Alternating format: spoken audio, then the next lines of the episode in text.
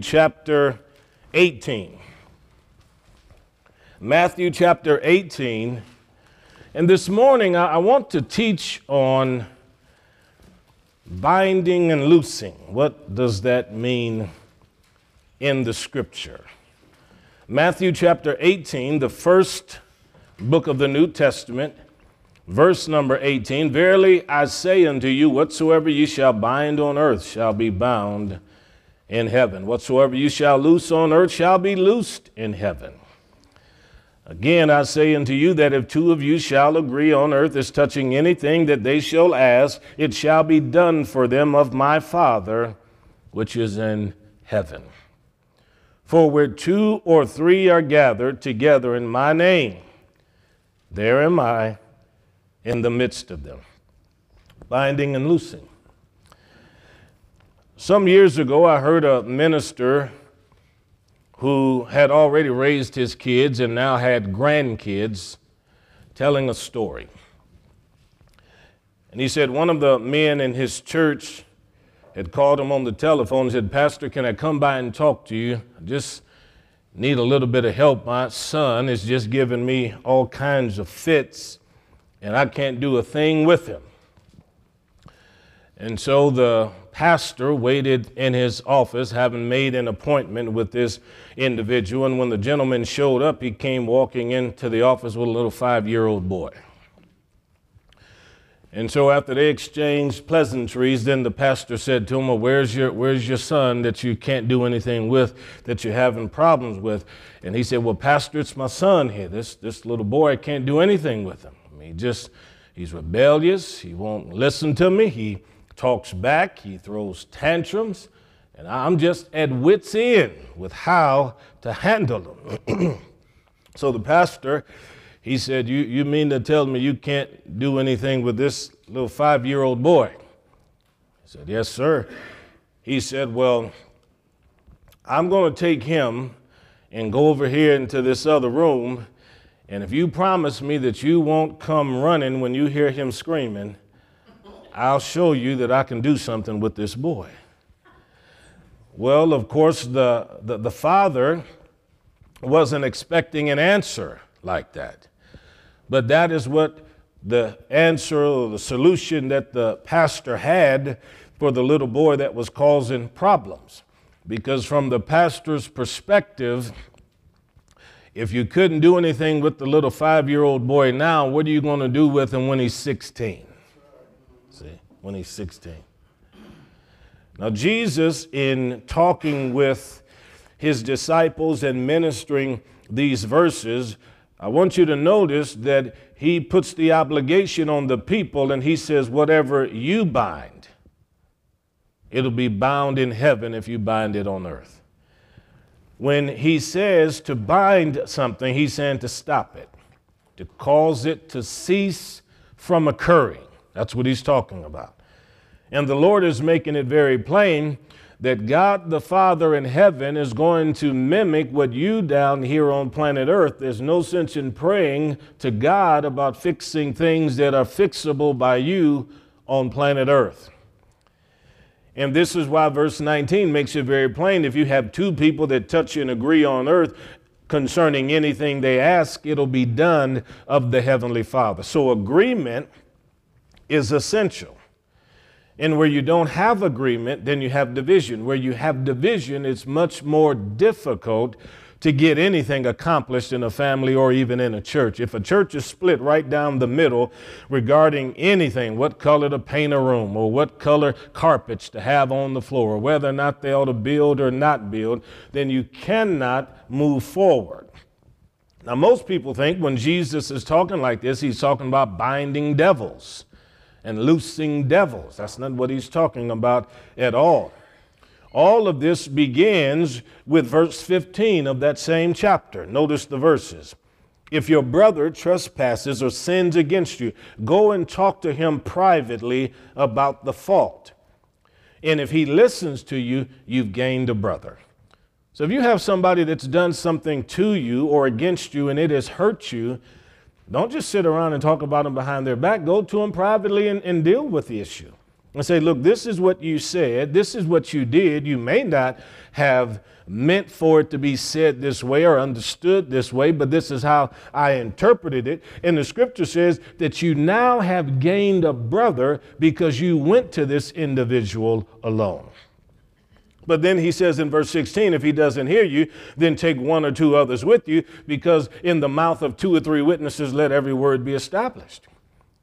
If someone calls themselves a Christian and you know they have lifted something from your property, and you have gone to this individual and they say, Well, no, I didn't take anything from you, but yet you see your property in their house when you go there or somewhere outdoors, then you take somebody else with you, as the scripture says, and said, Look, this belonged to me. You got this from me. And this individual may continue to lie, but at least now you have gone with them. And the scripture says, In the mouth of two or three witnesses, you've got people there that can testify that we're trying to fix this. And then you can see in verse 17, if they still are stubborn and obstinate, then you tell it to the church and if they neglect to hear the church, then the church will treat him like he's a heathen or a tax collector and basically ask him or her to leave. It rarely ever gets that far, but the point is very simple God will put up with anything that you put up with. But if you determine you're not going to put up with it, then God, He also will say, I'm not going to put up with it either but it's a decision that we have to make individually. And I can show you this in other scriptures. If you turn to the last book of the Bible, go to Revelation chapter 2. I want to show you what happened in the church of Thyatira. Revelation chapter 2, beginning with verse number 18. Unto the angel of the church in Thyatira write these words These things saith the Son of God, who hath his eyes like unto a flame of fire, and his feet are like brass.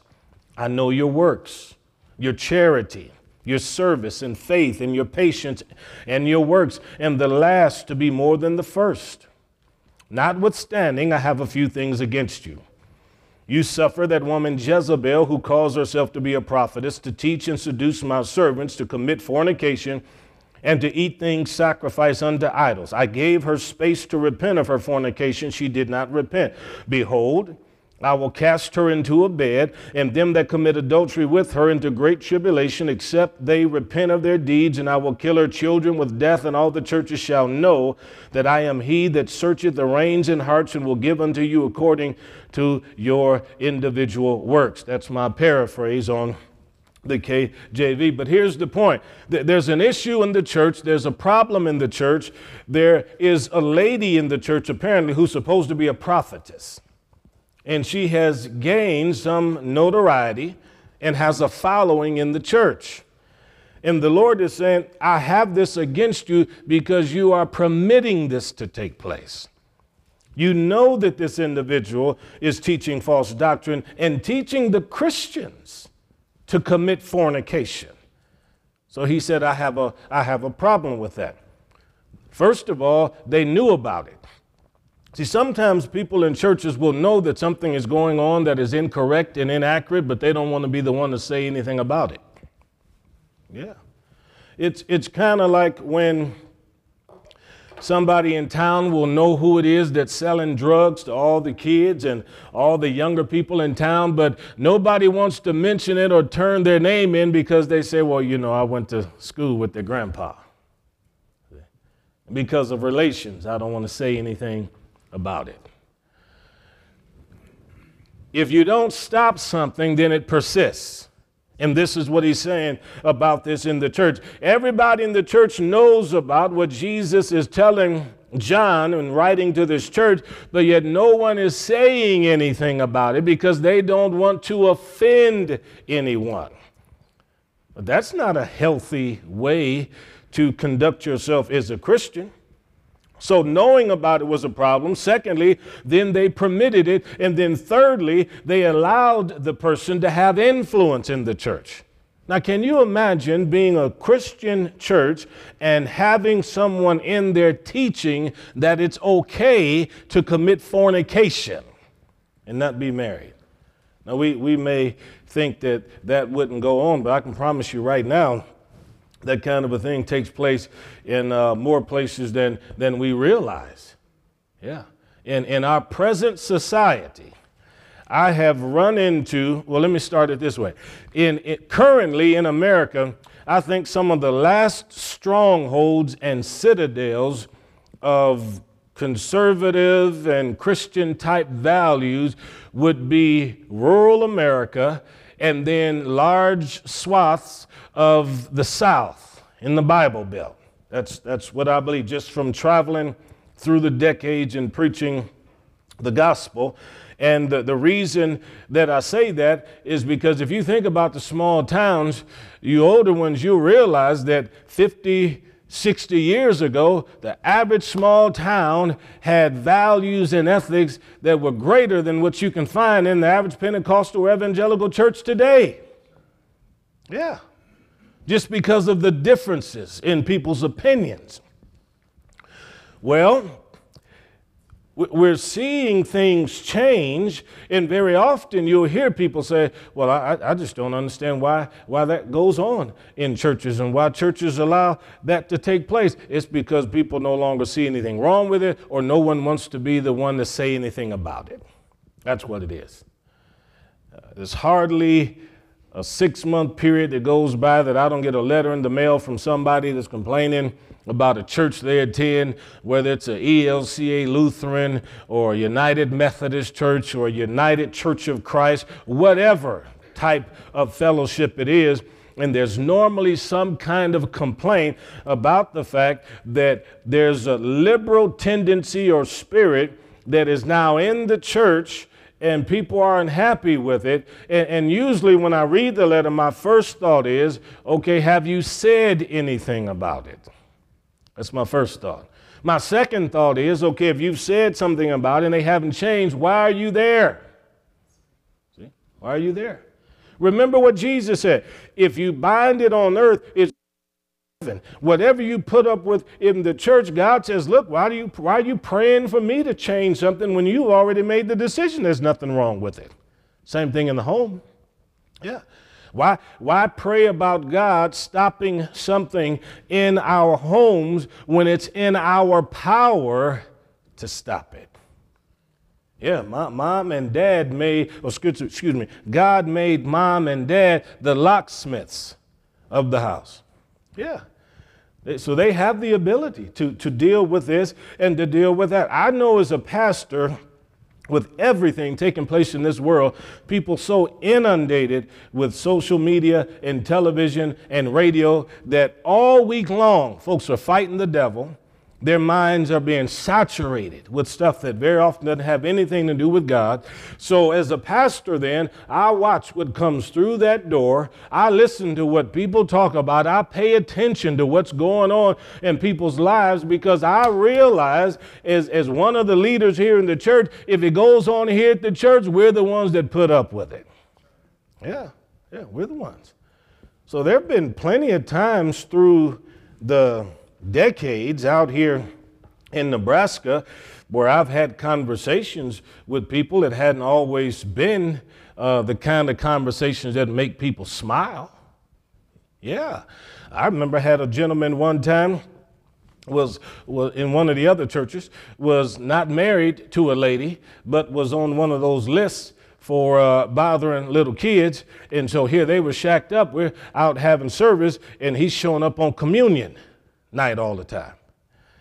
And so I, I, finally told, after this went on one or two times, I finally told some of the, the, the elders down there in the other church, I said, now look, uh, we, we got to have a talk with this gentleman because living together outside of wedlock isn't God. And I said, we certainly can't be, can't be doing communion with him because every time we do communion, then what we're saying is we agree with how you're living. Yeah. And so when we had that conversation, uh, of course, you know that the, the answer, or the reply, I should say, is where you're being judgmental. Well, of course we are. I mean, the Bible says, He that spiritual judges all things. Uh, parents, you, you have to be judgmental all the time. As your kids were being raised, didn't you, didn't you ever find them hanging out occasionally with one or two people in their teen years that you may not have been so happy about? Didn't you voice your opinion? Kids might have said they didn't like it, but it didn't, didn't change the fact that you had the right to say it. I remember my mom and dad telling me one time I, I, I saw when I was driving up the road, I saw you with uh, that, that young man lives on the other corner there. Just want to make sure he don't ever be in our house and in our yard. I said, well, mom, I mean, you just you, you just can't be saying that about about my friends and other people. Well, I just believe I can say whatever I want to say since you're living here for free, and I brought you into this world. I said, oh, okay. So he never made it in the house and never got an invitation to, to the yard. Now, I could have gotten angry and I could have called 911 and went to a guidance counselor at school and told them that my, my little ego and personality had, had been hurt by what my mom and dad said. And I could have had all these people sympathize with me, but it wouldn't have changed what she said. See? And that's what they told me. I, I, one time in my life, I threatened to call 911. Once. I told them that when I was real little and they did something and made me mad, and I said, I'll run over there to that telephone and I'll dial 911. And my mom and dad looked at me and said, That's not going to be your problem. You've got to put the phone down.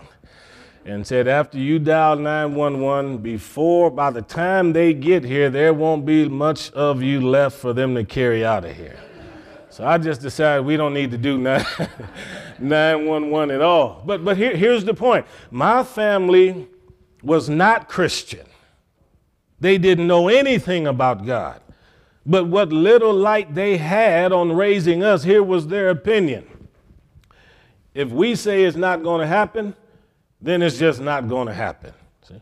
What, what, what, what principle were they applying? What you bind on earth is bound in heaven. See, that's, that's how that works. Well, let's go quickly to 1 Corinthians chapter 5. I'm going to show you this from another approach. 1 Corinthians chapter 5. This is very important also. And I'm just going to start with verse number one and listen to what Paul is saying. It is reported commonly that there is fornication among you and the kind of fornication that should not even be named among Gentiles, that someone should have his father's wife. Can you imagine in ancient times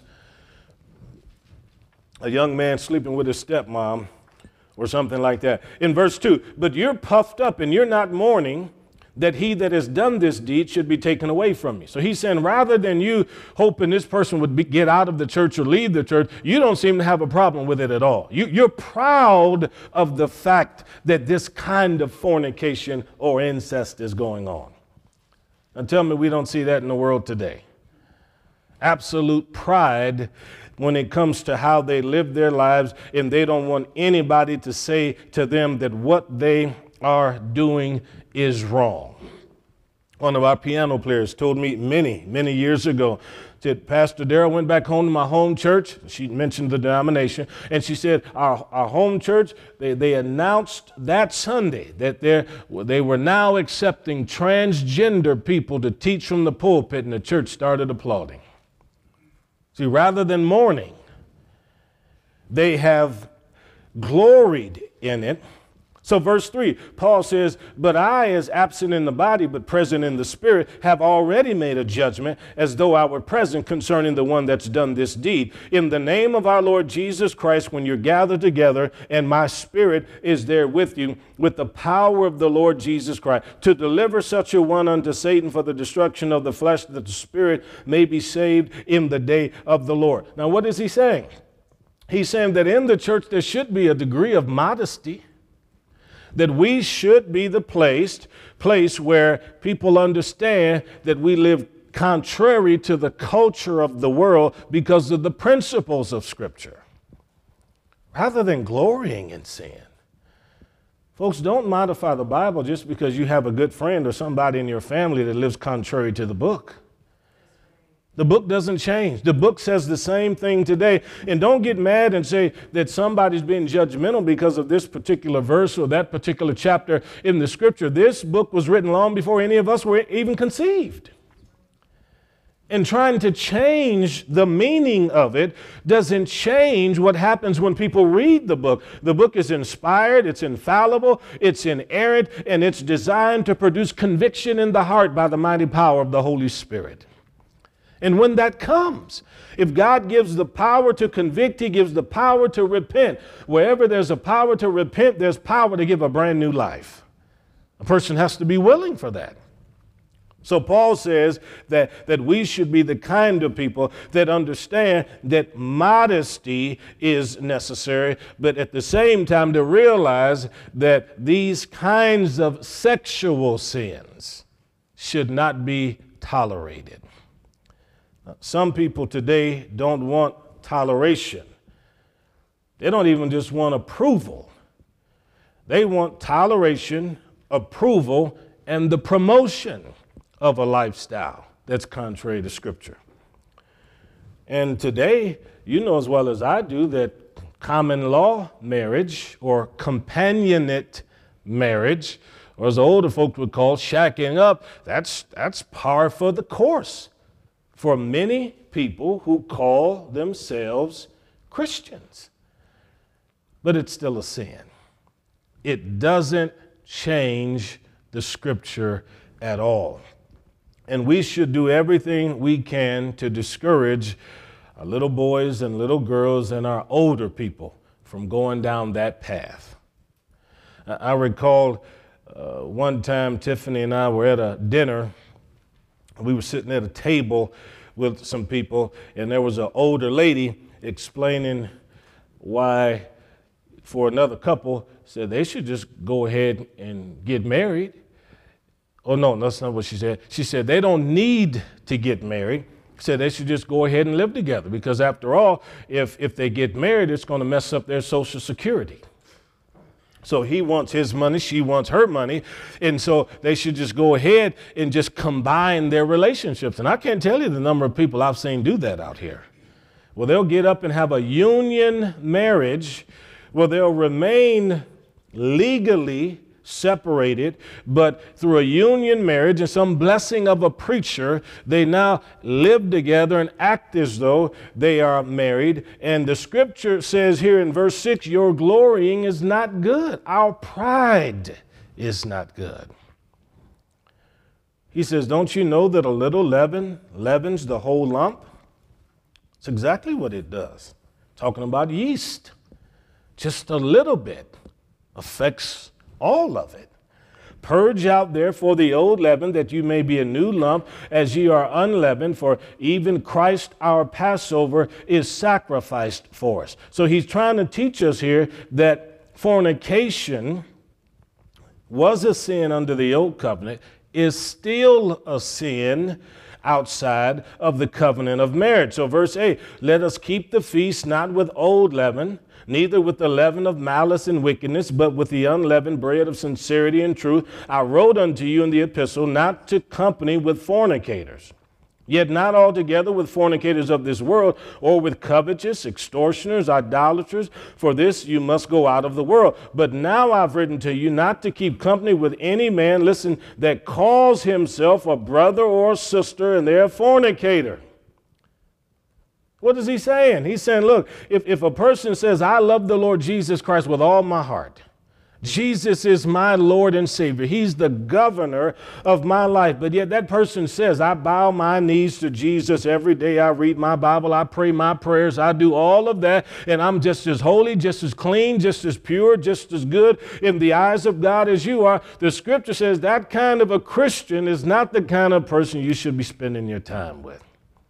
And the reason for that is because this individual with that mixed life is going to send bad signals to the next generation and to the people around them. Because people won't know what is right and what is wrong. Now, it, it is not my intention to offend anybody in here, but it's also not my intention to modify anything in this book.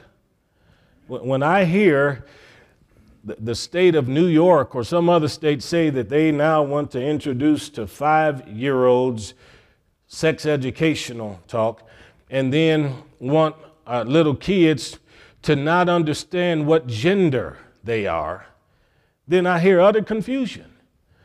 And what, what makes it even worse is the churches in those areas very often are very quiet about what's taking place because no one wants to offend anyone. Now, the world doesn't mind offending us, and they don't care about changing and amending and confusing your kids. But when we come to what the scripture says, there are millions of people in America today who will tell you they are Christians, they love the Lord. Some will even tell you they talk in tongues and they're in love with someone who is of the same gender. Or they'll say, God is not disappointed with me or displeased with me when I live together outside the covenant of marriage. I'm telling you, that is deception.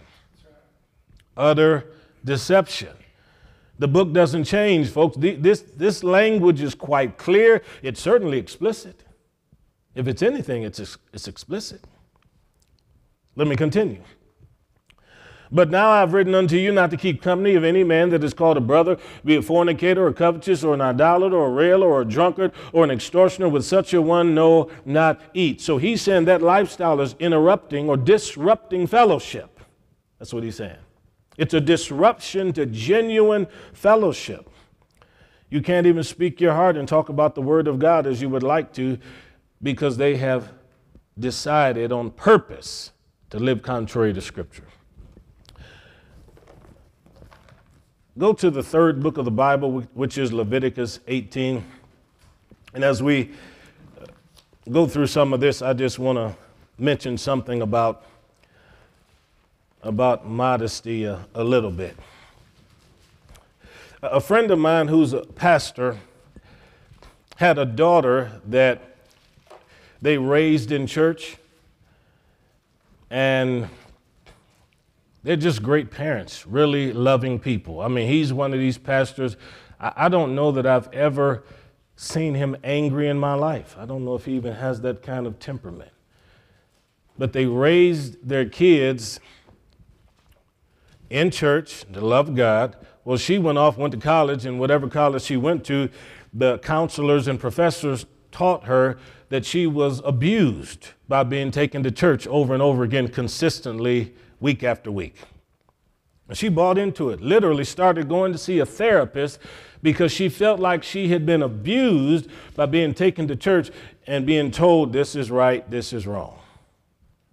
Well, one day, after years of having to deal with this and being made to feel ashamed of being pastors and raising their kids in the Word of God, he and his daughter were, I believe, at an ice cream shop. And so when they met at the ice cream shop, he came from home. It was a hot day. She came from her home. And when he saw her, he was somewhat stunned by how she was dressed. So She's kind of thick and shapely. And so she, she had on one of these shirts where it was twisted up in a knot so that everything was pushed up. And then from about here all, the way down to just below her belly button, everything was exposed. And then she had on some really, really tight, tight shorts that maybe only were about to here. And, and so when he, he looked at her, he was like, Oh, he said, honey, he said, Do you really want to go in here like this? And he said, Oh, dad. You ought to learn to be comfortable with who you are instead of being judgmental. So they were in line and they ordered their ice cream or coffee or whatever it was they had to order. So he just said, I, Excuse me, I don't need to run to the restaurant. So you have to understand, my friend, he's about six feet tall, every bit of 300 pounds, and has a belly that hangs over his belt. You'd never see the buckle at all. So he goes into the bathroom, and since he only has a t shirt on, he takes the, the uh, sleeves, tucks them all up on the inside. Then he takes his his t-shirt, pulls it all the way up here, ties it in a knot, and you got to understand he's also very hairy. And so all of that is tied up. And, and he just kind of took his belt, took his pants, and just pushed them down just a little bit further. And then he came walking out, you know, just strolling, doing one of these here. And, and of course, his daughter wasn't paying attention at all. And so he's just standing there like this and everything. And she turns around and just happens to, oh, dad, what is wrong with you? And went to pulling on stuff, trying to cover him up. And he said, I'm just showing you that I'm comfortable with my body. See? See, in, in her mind, it was okay for her to be like that, but not for dad to be like that. But see, folks, if it's not good for dad, it may not be good for you. See? Okay, notice in Leviticus 18, I'm going to move fast through this because I don't want to spend a whole lot of time reading through all of these verses. But this is the chapter that clearly articulates things that should not be done with regard to the various genders and sexuality. So, starting with verse number three, the Lord tells the children of Israel that they're not to do according to the habits and customs of the people in Egypt or according to the customs of the people in the land of Canaan, where He's bringing them. So he starts with verse 6 and comes all the way down talking we should not uncover the nakedness of various family members and people. Now, you know as well as I do that, that that's, that's contrary to Western culture. Now, in Eastern culture today, it's still like that. You, Middle East, when I, all the years I lived there, it didn't matter if you were Christian or Muslim. I mean, they just about had everybody wrapped up like they came off Noah's Ark, and every ankle, everything was covered, and all of that kind of stuff. But Western culture isn't like that. You know, we, we're a lot more expressive, we're a lot more open uh, with, with how we dress and how we uh, conduct ourselves. But, but here you can see that the one thing that was essential in the ancient times was that we weren't beholding nudity, which you can find all over the television today, even in movies that are supposed to be PG. See? PG. Notice then in verse number 15. It continues Don't uncover the nakedness of your daughter in laws. It goes into your extended family and so on and so forth. But it makes it very plain in this chapter that what is not supposed to occur are relations between people who are outside of marital situations and also people who are also of the same gender. Not supposed to do that. Chapter 19 talks to us about ensuring that we don't prostitute our children in verse 29. See, verse 29 of Leviticus 19. So we, uh, uh, our young ladies, we want them to be young ladies. We want them to look like young ladies, but we don't want the world to govern their life and control every aspect of them. Now, going back to, to 18, you can see where the Lord says in verse 27 These abominations the men of the land have done, which were before you, and the land was defiled. But he says, I don't want you to do them, so the land won't spew you out. Now, what does that mean? That means when the children of Israel came out of Egypt, the Lord said, Don't be like the Egyptians where I'm taking you from. Don't be like the Canaanites where I'm leading you. And he's saying that these lifestyles, committing adultery, uh, people that involve themselves with relations of the same gender, it got so bad where he even speaks about people having physical relations with animals. He said, These things are sinful. These things are wrong. Stay away from that when you come into the promised land. Otherwise, this land that's supposed to be a place of blessing is going to turn around and become a place of a curse, and you'll be driven from the land. So here's my question then. If, if the Bible tells us that adultery is wrong, and most of the world knows that incest is wrong, is wrong, and then the very next verse goes into same sex relations. Why is one of the three okay, but the other two still wrong? When the same chapter says all of them are wrong. If I'm a Christian and I'm in the kingdom of God, and you're a believer and you're in the kingdom of God, if we want to continue to enjoy the blessings of God, we need to avoid those things that will cause the blessings of God to be turned into a curse. Walk with God and trust God that He loves you enough and He'll look after you. Go to 1 Timothy now and go to chapter number 1. 1 Timothy chapter number 1. I am watching homes explode over these issues because here will be a, a, man who has a son that ends up confused, or a couple that have a daughter that ends up confused, And people are wondering how to address it, what to say, what not to say. And on the basis of that, there's, there's, there's a lot of uh, disagreement and discord and broken hearts, and words are being spoken that can't be unsaid, and memories are made that are hurting a whole lot of feelings. And so people are turning from God, walking away from God because their, their minds are saturated with a culture that's saying, You should approve of something that I'm doing, even though I I know God's word says I, I shouldn't be doing it, but you're my mom, you're my uncle, you're my sibling, you should love me regardless. See? And homes are being destroyed over that. And it's not an issue of love. Do you know you can love people and disagree with what they're doing? Yeah. You can be displeased with how they are conducting themselves. So 1 Timothy 1, verse number 19 Paul is telling Timothy, hold faith and a good conscience, which some having put away concerning the faith have made shipwreck, of whom is, look at that long name. Don't, don't you just love a short name like Todd? Doesn't have all them syllables in it like this here.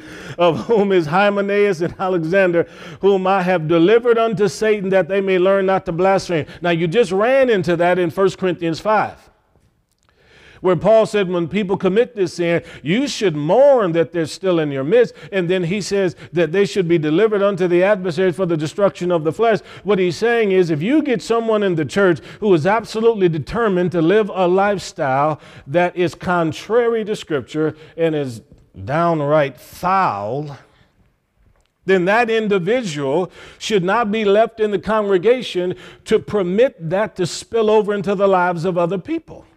And Paul says, by doing so, if they're going to persist in that, maybe their physical body will ultimately be destroyed. However, whatever they have in them that still loves God, that's a remnant of the king that's left, that'll be delivered. And they'll still somehow make it into the presence of the king. That's what he's saying. That God won't leave them around here long enough to just continue to do that kind of stuff. Now, God is the only one that knows what his cutting off point is. But I'm just trying to simply show you where Paul gives an illustration of its application. Here is someone that put away the faith and a good conscience, and they made shipwreck. How did they do that? Well, think about the Titanic. You know, small things that kept the Titanic from making it back here to America. Somebody didn't have a set of binoculars that they should have had. People here in America didn't ever want to acknowledge that there were icebergs out there and send the right signals to the people that were on the vessel. And they were steaming along so fast in that water that they didn't even have time to see the trouble that was up ahead. And by the time they saw it, they were on it, they'd hit it. They didn't have the right kinds of flares on the Titanic. Shoot red flares as a, a symbol of distress. All they had were white flares. It was supposed to be an unsinkable ship. Nobody ever thought there would be a problem. And so they started shooting the white flares up in the middle of the night, and a vessel that was miles away saw the white flares and thought they were celebrating. 1,500 people lost their lives or so simply because as the people were seeing the flares going up, they misunderstood what was taking place. It was the little things that helped sink the thing. And then by the time it hit the bottom, there were still people here in America that wouldn't even acknowledge there was a problem in the first place. And you find somebody that shipwrecks their faith, I can tell you, it started, the problem started long ago. This doesn't begin overnight.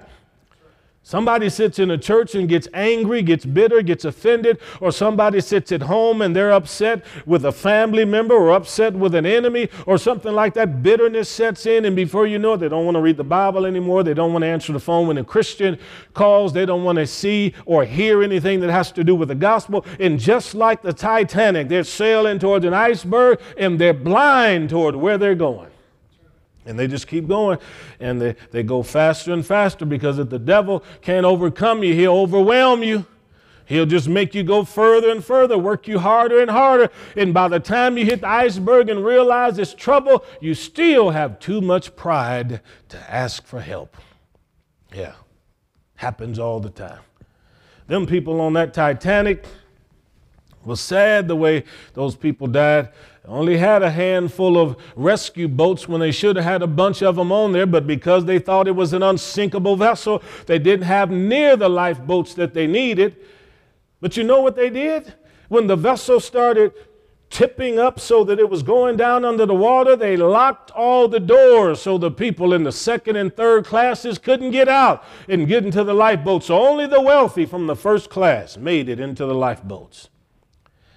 And finally, when the doors were open in the second and third class, people could get out. They were out there in the water screaming and moaning for their lives, and they were trying to get to the lifeboats. And the people from the first class were just pushing their boats further and further from the people, listening to them moan and scream and cry. And the ones who did make it to the lifeboat, they just hung on the sides and froze to death.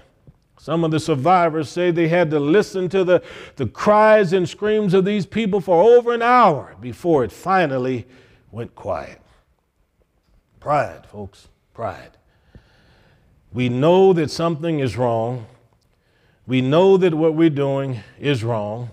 Or even worse, we're blinded by the pride and don't want to accept the fact that what we're doing is wrong. And so we just start sailing along and we don't want to hear what anybody has to say. People are saying, slow down. You're going too fast. You're on the wrong path. It was, oh, mom, dad, you don't understand. This isn't the leave it to beaver world. Didn't say it was the leave it to beaver world. We just said, slow down. You're on the wrong path. Preacher, you don't understand. This is just a different time now. Kids are different today than they were 40 and 50 years ago. All I'm saying to you is the same sinful tendencies that are in kids today were in kids yesterday. Slow your roll. Turn and go in a different direction. You do not have to continue down a path that's going to lead you to shipwreck your faith and then still try to tell people how much you love God and are stranded and don't even realize it. This is what Paul said. This is what he said. And he's letting them know it's in your power to do something about it and to change it. And then the last thing I want to read to you is from 3 John, verses 9 through 11. That's maybe your second or third last book of the New Testament. But in 3 John, it tells about a church where there was a man in there in verse 9 who loved to have the preeminence. And John said, When I come, I'll remember this man's deeds and all of his malicious words and how he was kicking people out of the church who wanted to support us. Verse 11 of 3 John, he says, Don't follow that which is evil, but that which is good. He that does good is of God, but he that doeth evil has not seen God. He's telling them, When I come, we're going to deal with this issue because it's within the power of the church to deal with this man and to deal with his sin. And, folks, if we don't deal with the issues that come up before us, then they will persist. It's not enough to curse the darkness. Somebody's got to turn the light on from time to time, you know. And we, we may all be able to recognize that this isn't the nation that it once was, or values have changed and people are changing. We all acknowledge that, but the only way to provide an antidote, some Christian has to open his or her mouth. Yeah. We have to be the light. Our uh, teachers and uh, people involved with the school system, oh, they got a tremendous task, you know, because they, there's pressure on them all the time, teachers' unions and everything else, to just move in this direction, move in that direction. But I remember years ago, I was teaching in uh, one of the high schools, teaching over in Friend, I believe it was, and I was talking with one of the teachers when I had to do a history class, and and they were explaining to me how they handle some of these different things. They said, you know, Pastor, we got to put together all these outlines and stuff like that. The state says we have to do. He says, I put together the outlines, but I teach what I want to teach in here. I said, Oh, I love that. I love that. Yeah, and he said, and if I get one of these kids that, that ask me a question and they and, and it gets us on the subject of the Bible, he said, I'll let the kids stay right there. I said, wow. You know, I said, well, what if you get a parent that complains? He said, doesn't matter because it's not me leading the discussion. One of the kids asked it, and they're the ones having the discussion. I said, you're my hero. You're my hero. You see. But but everywhere there's this push, you know, to to just take people in a different direction. And the more people that are affected out here, the more that comes into the church. Because you, you, you find a, a doctor on the outside, a businessman on the outside, or just a good man on the outside, the protocols on his job may be totally different than the protocols written down in Scripture. But you take the protocols in his life, bring those same people into the church, and then when you start dealing with problems in the church, they want to resolve conflicts in a church the same way you resolve conflicts in the secular world. It's not the same. Because what is a sin in the church is still a sin in the church regardless. But you can have you can have sin where there is no crime. Yeah. It's not a crime today for people to live together outside of wedlock. It's a sin in the church for that to take place. Yeah. It's not a crime in society for people to live in adultery and have three and four way relationships, but it's a sin in the church. And when you try to bring the wisdom of the world into the house of God to try to affect the lives of people in the church, then you bring about confusion, and now we don't know what bathroom we ought to use. Does it, you understand this? Yeah.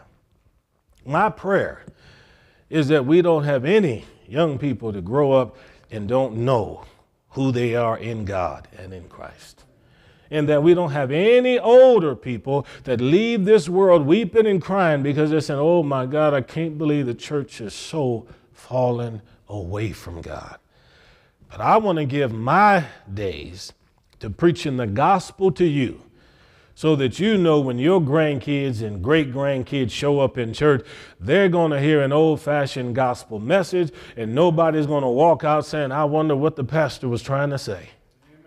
They'll know exactly what was meant when the word was taught. Amen. Amen. Amen. Let's stand. I think we ought to at least pray for our nation, pray for our region. We could use prayer, pray for our young people. Can't ever pray for them enough, couldn't we? Can't, can't, can't pray for them enough because we need the Lord to bless them. Heavenly Father, as we have taken the time to listen to what you have placed in your word, we pray, Lord, for a wonderful spirit of grace and love and mercy and compassion to be manifested in our hearts, but we also thank you for the wisdom that we need in order to live in a world that is so ungodly. But Father, we pray for our young people. And I pray for every one of these young ones in here right now that by your grace and mercy you keep them so that their feet would be soundly planted in the kingdom of God. Let our young men grow up to be strong men of the faith and with a relationship with you. Let our young girls, young ladies grow up to know that it's wonderful to be fearfully and wonderfully made by you, God to not be ashamed of who they are or confused about their identity. I pray for our school teachers, Lord, that, that every day across this nation are having to walk into classrooms and deal with these issues. I pray for school board members, Lord, that have to sit there and try to just finagle their way through so many decisions that have to be made. For our faculty members, Lord, that God, you'd give them a spirit of understanding and let, Lord, let there be revival that breaks out in this valley, in our churches, in your true church, God where people would be driven to their knees to pray. I pray, God, that where there's drunkenness and adultery and so much that takes place up and down this valley with regard to drugs and substance abuse, Lord, I'm praying for liberty and, and, and deliverance, oh God, so that when they visit the tabernacle, they can find the freedom that they need, Lord. You said that your truth sets people free. It's our desire, God, to live for you, to be examples for a nation that needs examples today. Help the church to have the right heroes, God. Help us to live wisely before you. We honor you and we praise you in Jesus' mighty name, oh God. And everybody said, Amen, amen, amen, amen, amen.